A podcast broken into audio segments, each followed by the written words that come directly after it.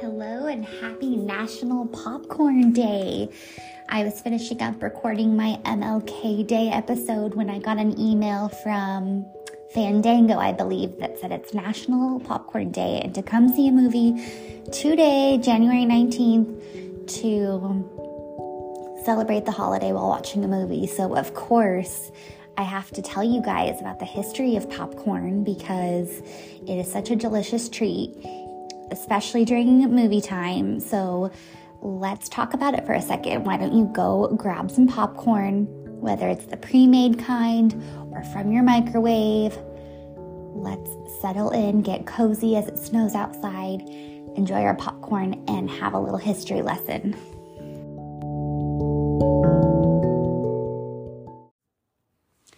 You know me, you know I absolutely love the movies. I love going to the movies. I love watching them from home. And it just seems like a sin to not eat popcorn if you're watching a movie, especially if you're at the movies.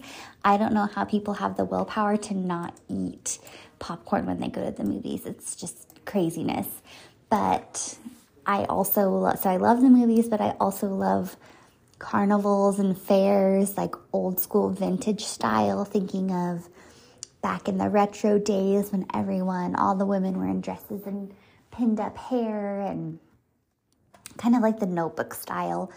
And then I was also thinking of American Horror Story Freak Show, which is not really the way you want to be thinking of a fair, but or a carnival. But if you haven't seen that show, you should. American Horror Story Freak Show. It's on Hulu. You have to eat popcorn when you watch it, but just those retro Americana vibes. I love. I love thinking of an old school movie theater. I love going to the Egyptian in downtown Boise.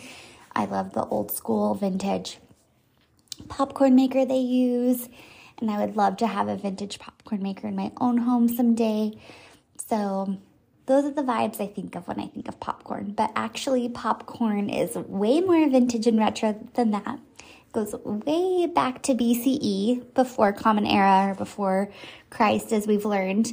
And um, indigenous people are the ones who really started growing corn as a crop.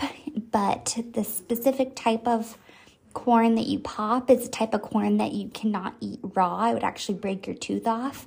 So they learned to warm it up, heat it up, and it got a little poofy and soft, and then they could eat it that way.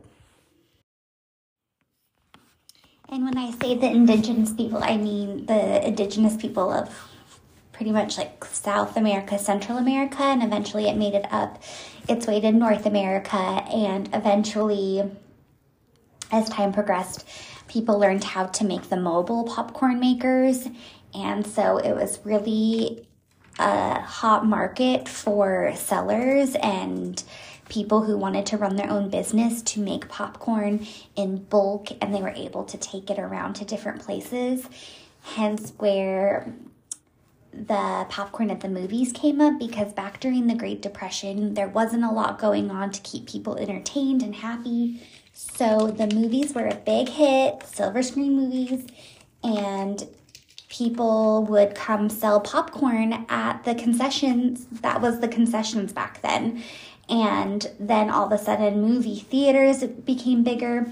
And unfortunately, those individuals, self employed popcorn makers, were kind of pushed out of the way.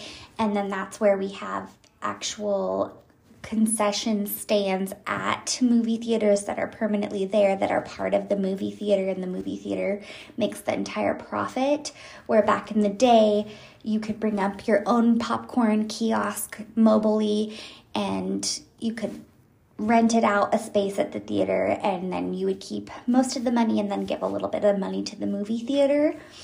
And it was just a cheap snack that pretty much everyone could afford in fact, I remember my grandparents even telling me that they could go to a movie for like five cents and, or, you know, like 10 cents and get a popcorn for five cents. And, and then my dad would tell me he could go to the movie for a dollar and get popcorn for 50 cents or something. And now it's like you go to the movie and you spend mm, over 20 bucks if you get just yourself a ticket, a movie ticket, and yourself popcorn.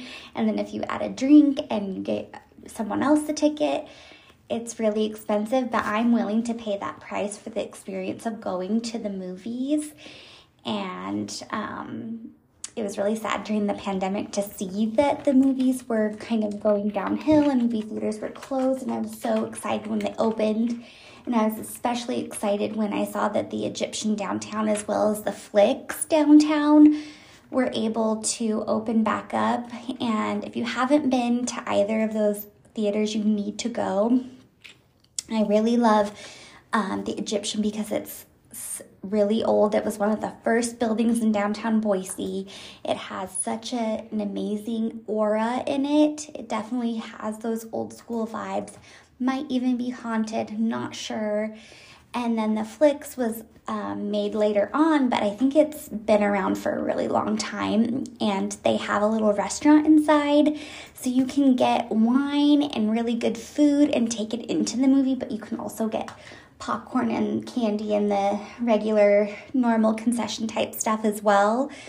But it's one of my favorite pastimes to go to those theaters, and I try to go to each once a year. Um, I used to say that you should choose one of those theaters over a bigger blockbuster theater, but now I just, ever since the pandemic, if you can get to a movie, go because the thought of those theaters not being open anymore and thinking of our future generations not being able to experience that smell of the movie theater popcorn when you walk in the theater and sit in those big seats, and now we have the reclining seats with the heaters and all that.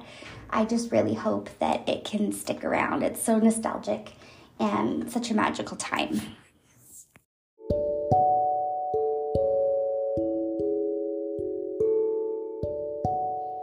Okay, I have to end there because I'm at work. I'm sure you heard me typing and chewing my bubble gum, and I'm really sorry, but I was really excited to tell you guys it's National Popcorn Day.